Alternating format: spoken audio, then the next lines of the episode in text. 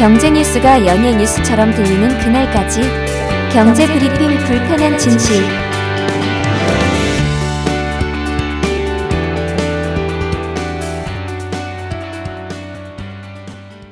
26일 오늘 코로나 확진자가 만 3천 명이 나왔습니다. 만 명을 넘은 건 처음인데요. 물론 이 위중증이 예전의 변이에 비해서는 덜 심하다고는 하지만 그래도 60대 이상 고령층 입장에서는 덜하고 더하고 큰 차이가 없기 때문에 굉장히 조심하셔야 되겠습니다. 그러니까 하루하루 건강이야말로 진짜 돈보다 더 중요한 그런 가치가 된 세상인 것 같아요. 물론 건강이 가장 중요한 가치였지만 그래도 누구나 다 건강한데 뭘 건강을 챙기냐 이런 생각이 강하지 않았습니까? 그런데 코로나 이후에는 그래도 건강이 가장 중요한 가치라는 걸 많은 사람들이 이제는 대놓고 인정을 하기 시작한 것 같습니다. 그래서 오늘 주간 브리핑도 건강에 대해서 한번 또 강조를 해보자라는 취지에서 일단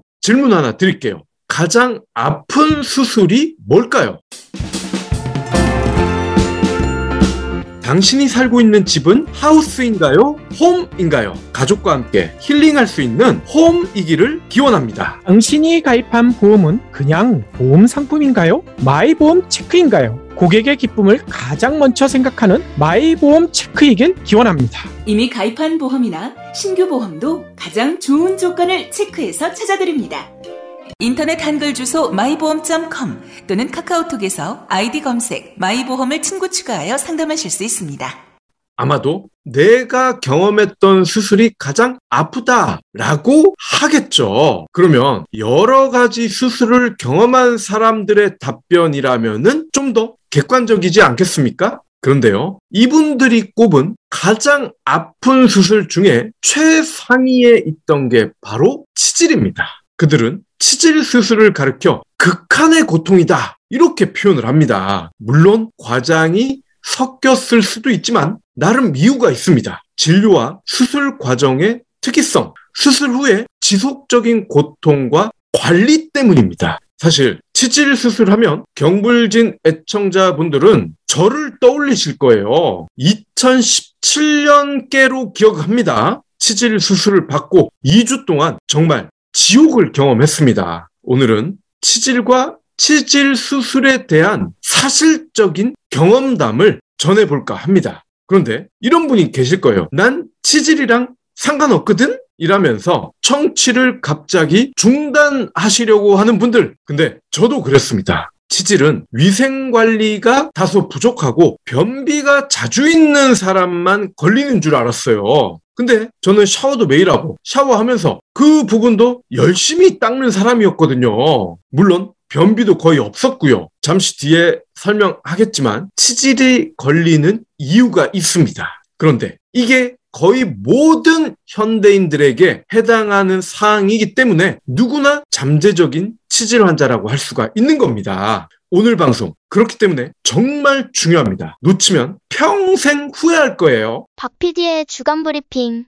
일단 치질은 암도 아닌데 대부분 상태가 심각해지고 난 다음에 병원을 찾습니다. 설마 하면서 버티다 마지막에 가는 곳이 병원입니다. 진료를 처음 받을 때 이런 게 문화 충격이구나 라는 거를 알게 됩니다. 남성의 경우 여성 간호사가 여성의 경우 남성 의사가 문제 부위를 관찰하기 때문에 일단 굉장히 창피합니다. 물론 여성 환자의 경우 여성 의사를 선택할 수 있지만 항외과라고 하죠. 항외과라는 다수 특수한 병원은 절대 다수가 남성 의사입니다. 즉 여성 의사에게만 진료와 수술을 골라받기가 생각만큼은 쉽지 않다는 거예요. 물론 여성 의사에게만 나는 진료, 수술을 받겠다. 가능은 하겠으나 수술 날짜가 아마도 굉장히 뒤로 늦춰질 겁니다. 더 큰 문제는 이렇게 생판 모르는 이성, 그것도 남에게 엉덩이를 수차례 까서 보여줘야 된다는 점이에요. 수술을 결정하기까지 약도 먹고 좌욕도 하면서 경과를 지켜보는데 최소 3번 정도는 엉덩이를 까야 됩니다. 수술 후에는 엉덩이 까는 빈도가 무려 하루에 두 번으로 급증한다는 거예요. 왜냐면 치질 수술 후에는 보통 3일 정도 입원을 하는데 퇴원을 하면 통원 치료를 해야 돼요. 통원 치료라는 게 아침, 저녁으로 통증 치료제, 즉 국소 마취제를 맞는 겁니다.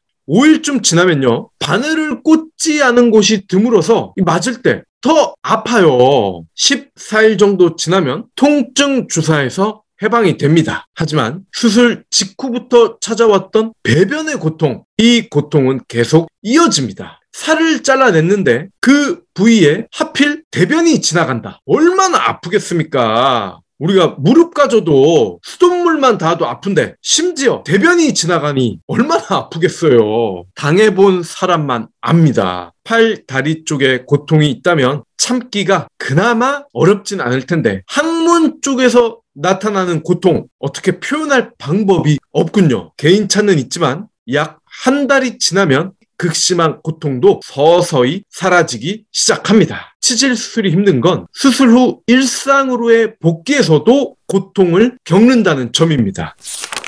몸을 쓰는 직업이라면 아마도 휴가를 더 내야 될 거예요. 사무직인 분들은 가운데가 뚫린 도넛 방석을 이용해야 하는데 내가 치질 수술했다는 사실을 적에게 다 알리는 모양새죠. 특히 기침도 마음대로 할 수 없습니다. 기침을 하면 그 부위가 너무 아프기 때문입니다. 걸음 역시 기존 속도의 절반도 안 될 만큼 천천히 걷게 됩니다. 걷다가 다른 사람과 부딪히기라도 하면 바로 지옥입니다. 저는 당시 저를 향해 마구 돌진하는 유아동 어린이들이 가장 무서웠습니다. 무엇보다 치질 환자를 바라보는 주위의 시선도 고통스럽습니다. 극한의 고통을 겪는 사람에게 별것 아닌 수술해놓고 수술한 환자 행색하느냐? 라면서 무시하는 사람들이 적지 않거든요. 심지어 치질을 수술을 했던 사람들도 자신의 전적을 세탁하기 위해서일까요? 바로 이들 세력에 합류하기도 합니다. 더 놀라운 사실이 있습니다. 우리나라 사람들이 가장 많이 하는 수술 2위가 바로 치질 수술입니다. 그런데 우리 주위에서 치질 수술했다라고 이야기하는 분들 정말로 찾기 어렵지 않습니까? 그리고 수술 후 먹는 약 중에서 건강보험 적용이 안 되는 게 있는데 하필 그게 꽤 비싸다는 겁니다. 한국인이 자주 하는 수술 2위임에도 먹는 약 일부가 건강보험 비급여라는 사실을 우리는 어떻게 이해해야 할까요? 치질 수술이 무서운 마지막 이유, 바로 재발 가능성이 꽤 크다는 겁니다. 그러고 보니 암이랑 정말 비슷하지 않습니까? 치질 역시 관리를 제대로 하지 않으면 재발한단 말이죠. 그리고 겪다 겪다 마지막에 병원을 간다는 점, 이 점도 암이랑 비슷하다. 다른 수술과 달리 또 같은 수술을 같은 고통을 겪어야 된다. 이것 자체가 굉장한 공포라는 겁니다. 따라서 치질은 안 걸리는 게 가장 좋고요. 그러기 위해서는 치질에 대해 잘 알아야 된다는 겁니다. 오늘 주간 브리핑은 건강 의료 콘텐츠와 뉴스를 제공하는 코메디닷컴이라는 인터넷 매체의 도움을 받습니다. 개인적인 경험 외에 믿을 만한 객관적인 치질에 관한 정보도 필요하지 않겠습니까? 저도 처음에는 코메디닷컴이 개그나 코미디와 관련한 매체인 줄 알았는데 Korea plus medical 이거의 줄임말이에요. 계열사 가운데 건강 의료와 관련한 쇼핑몰도 있으니까 관심 있는 분들은 참고하시기를 부탁드립니다. 자, 그러면 코미디닷컴에서 강조하는 치질의 모든 것 본격적으로 살펴보겠습니다.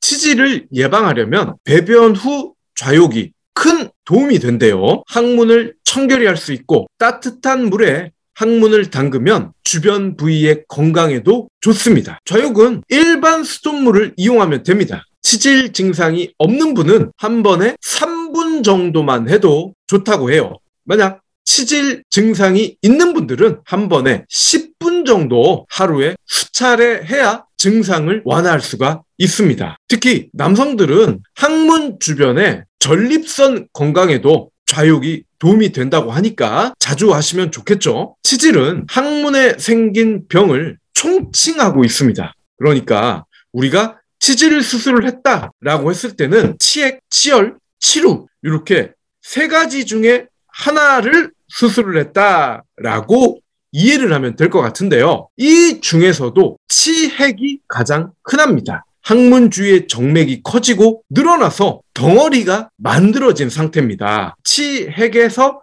핵, 요거 한자인데요. 덩어리를 뜻합니다. 이 밖에 항문 점막이 찢어지는 치열, 항문 염증으로 인해서 구멍이 생기는 치루가 있습니다. 치질과 치액이 혼동되어 쓰이기도 하지만 엄밀히 말하면 치핵이 정확한 용어라는 거죠. 스마트폰을 보느라 장시간 변기에 앉아 있으면 항문이나 직장의 정맥혈관의 압력이 증가합니다.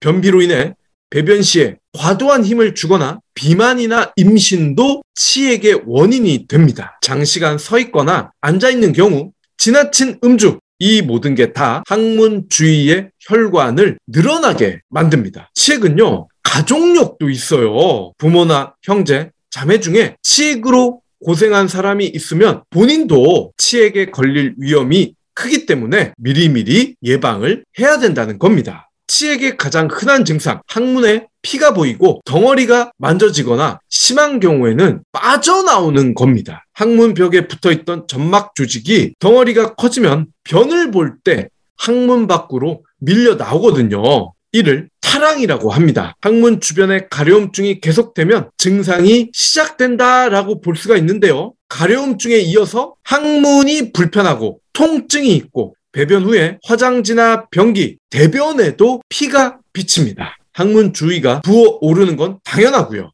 치액 증상이 나타나면 먼저 출혈과 부종, 통증부터 줄여야 됩니다. 온수 좌욕을 하고요. 소염 진통과 항균 작용을 하는 좌약이나 연고제를 바를 수도 있습니다. 변을 부드럽게 하는 변비약과 혈액순환 개선제와 같은 내복약도 먹을 수가 있고요. 하지만 이런 방법으로 증세가 호전되지 않거나 합병증이 나오면 치액 자체를 제거하는 수술이 최선입니다. 자, 그럼 치액, 치질을 예방할 수 있는 8가지 방법을 알려드릴게요. 치액 예방법은 먼저 변을 부드럽게 만들고 쉽게 배변할 수 있도록 섬유질을 많이 먹는 게 중요합니다. 배변 시에 항문에 걸리는 압력과 긴장도 줄여야 되고요. 자, 그럼 이 치액 예방법 8가지 중에 1번 배변에 대한 욕구가 있을 때 참지 말아야 된다. 즉, 이 핑계 저 핑계 되면서 아, 이따 대변을 봐야지 이거 안 된다는 겁니다.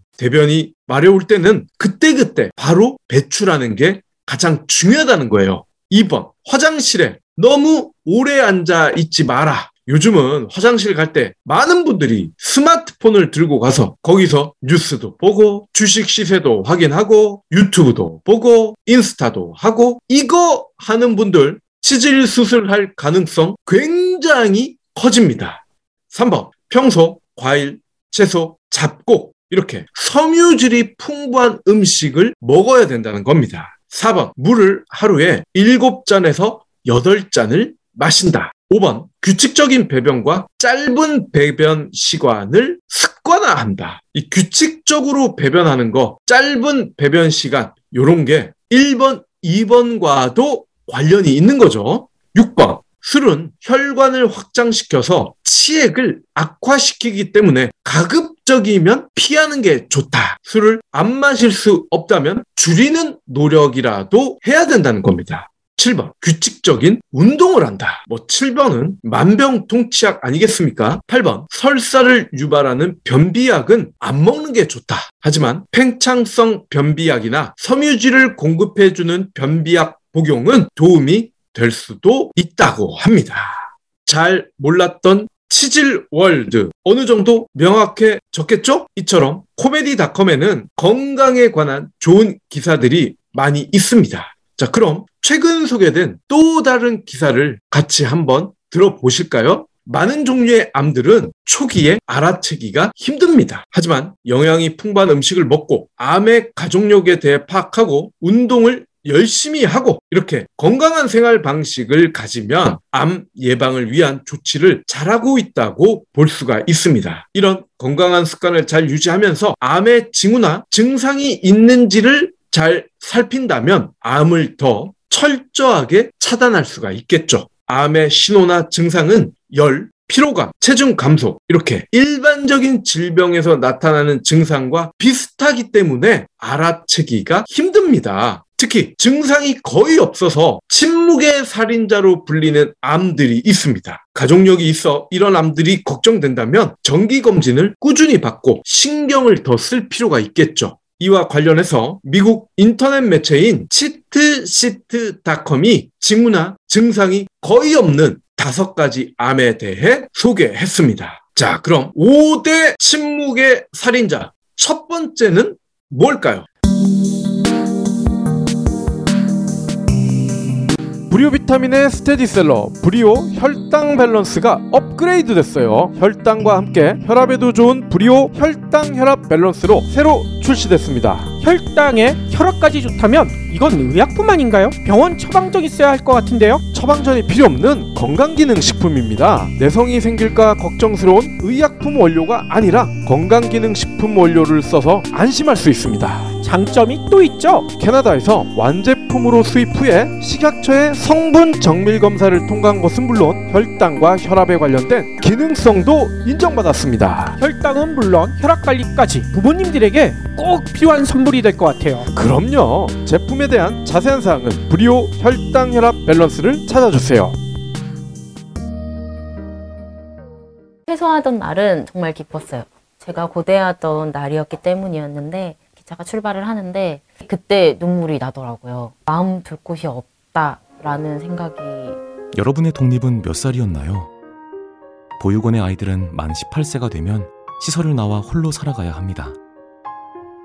어른이 되기는 아직 이른 나이. 곁에 아무도 없다면 그것은 자립이 아니라 고립입니다. 18. 홀로 어른이 되어야 하는 아이들을 위해 함께 해주세요. 아름다운 재단은 18 어른의 건강한 자립을 응원합니다. 아름다운 재단 18 어른 캠페인. 췌장암입니다. 췌장, 이자라고도 하죠. 위장의 뒤쪽에 있어서 소화 효소와 호르몬을 분비합니다. 크기가 12에서 20cm밖에 안 되는 작은 장기예요. 췌장암은 증상이 거의 없기 때문에 진단이 가장 어려운 암으로 꼽힙니다. 미국 임상종양학회에 따르면 뚜렷한 증상이 없을 때는 췌장암 여부를 진단할 수 있는 확실한 검사법도 없는 상황입니다. 췌장암의 증상은 복통, 식욕 부진, 체중 감소, 황달 이게 주로 나타난다고 하는데 보십시오. 황달을 제외하면 복통, 식욕 부진, 체중 감소 흔하게 나타나는 증상 아닙니까? 종약의 위치와 크기, 전이 정도에 따라 이 증상도 다른데 췌장암 환자의 대부분에서 복통과 체중 감소가 나타난대요. 췌장의 체부와 미부에 발생하는 암은 초기에 거의 증상이 나타나지 않아서 시간이 한참 지나야만 발견이 됩니다. 이 외에도 지방의 불완전한 소화로 인해 기름진 변의 양상을 보이는 지방변 또는 회색변, 식후 통증, 구토, 오심 등의 증상이 있습니다. 하지만 췌장암이 아니더라도 이러한 증상은 흔하게 나타나기 때문에 이것 때문에 내가 췌장암이 아닌가라고 의심한다는 거, 아, 이거는 너무 위험한 일인 것 같습니다. 따라서 가족력이 있는 분들이라면 췌장암만 특별하게 살펴보는 전문적인 진단을 받아보는 게 가장 확실한 것 같습니다. 두 번째가 방광암이군요. 방광암은 나이 든 사람에게 주로 발생하는데 역시나 이렇다 할 증상이 없다고 합니다. 방광암은 담배, 공업용제, 페인트, 도로 희석제, 주로 화학 제품들에 노출이 됐을 때 발생 위험이 커집니다. 방광암의 가장 일반적인 증상 아무래도 소변에 피가 섞여 있는 겁니다. 더불어 소변을 자주 보고 소변을 볼 때 통증이 나타날 수도 있고요. 가족력이 있고 소변에 피가 섞여 나온다면 정밀 진단을 받아볼 필요가 있겠습니다. 세 번째 암은 전립선암이에요. 전립선암 역시 일반적인 증상이 거의 없다고 합니다. 뼈로 전이가 됐을 때나 증상이 뚜렷이 나타나는 경우가 많대요. 뼈로 전이가 됐을 때는 치료가 굉장히 힘들죠. 이 전이가 됐다는 것 자체가 손을 쓸 수 있는 방법이 많지 않다는 뜻이거든요. 전립선은 샘 조직과 섬유근 조직으로 구성된 부속 생식 샘입니다. 정액을 생성하고 분비하는 역할을 하죠. 전립선은 위로는 방광과 맞닿아 있고요. 아래로는 비뇨 생식 경막에 의해 의해 고정되어 있습니다. 전립선 안쪽에는 요도가 지나가고요. 전립선암과 전립선 비대증은 증상이 유사하고 나이가 들면서 나타나는 일반적인 증상과도 비슷합니다. 따라서 비뇨기관에 감염이 있거나 소변 줄기가 가늘어지거나 소변에 피가 섞여 나오거나 발기 부전이 나타나거나 허리 통증이 있으면 검사를 받아볼 필요가 있습니다. 특히 전립선암 가족력이 있는 분은 이런 증상들이 있는지 잘 점검하고 나이가 들면서 술, 카페인 섭취를 줄여서 전립선 염증이 생기는 걸 피해야 하겠죠. 그리고 네 번째가 대장암입니다. 대변에 혈액이 섞여 나오는 게 대장암의 일반적인 증상인데 혈액이 아주 빨간색을 띠고 있지 않는다는 게 문제입니다. 그러니까 빨간색 피가 대변에 묻혀 있다. 이거는 대장암이라서가 아니라 항문이나 아니면 항문 근처에 있는 살갗이 살짝 찢어져서 피가 나왔다라고 볼 수 있는 거기 때문에 크게 걱정은 안 해도 된다는 겁니다. 하지만 아주 선명한 빨간색이 아닌 경우에는 대장암 의심을 할 수가 있다는 거죠. 대장암은 대장 용종에서 발생하는 경우가 많기 때문에 용종을 제거하면 발병 위험을 크게 줄일 수가 있습니다. 따라서 50세 전후로 대장 내시경 검사는 받아보는 게 좋겠네요. 대장 내시경을 해야 용종이 있는지 없는지 알 수가 있기 때문이죠. 대장암과 관련된 혈변은 검은색에 가까운 탁한 혈액입니다. 물론 이런 대변을 본다고 해서 반드시 대장암이라고 할 수는 없습니다. 출혈성 궤양, 궤양성 대장염 역시도 탁한 피가 묻어서 나오기 때문입니다. 혈변과 함께 복부 통증, 체중 감소, 식욕 부진이 동반이 되면 정밀 검사를 받아볼 필요가 있습니다. 마지막 암은 고환암입니다. 이 고환암은 남성에게 생기는 암이죠.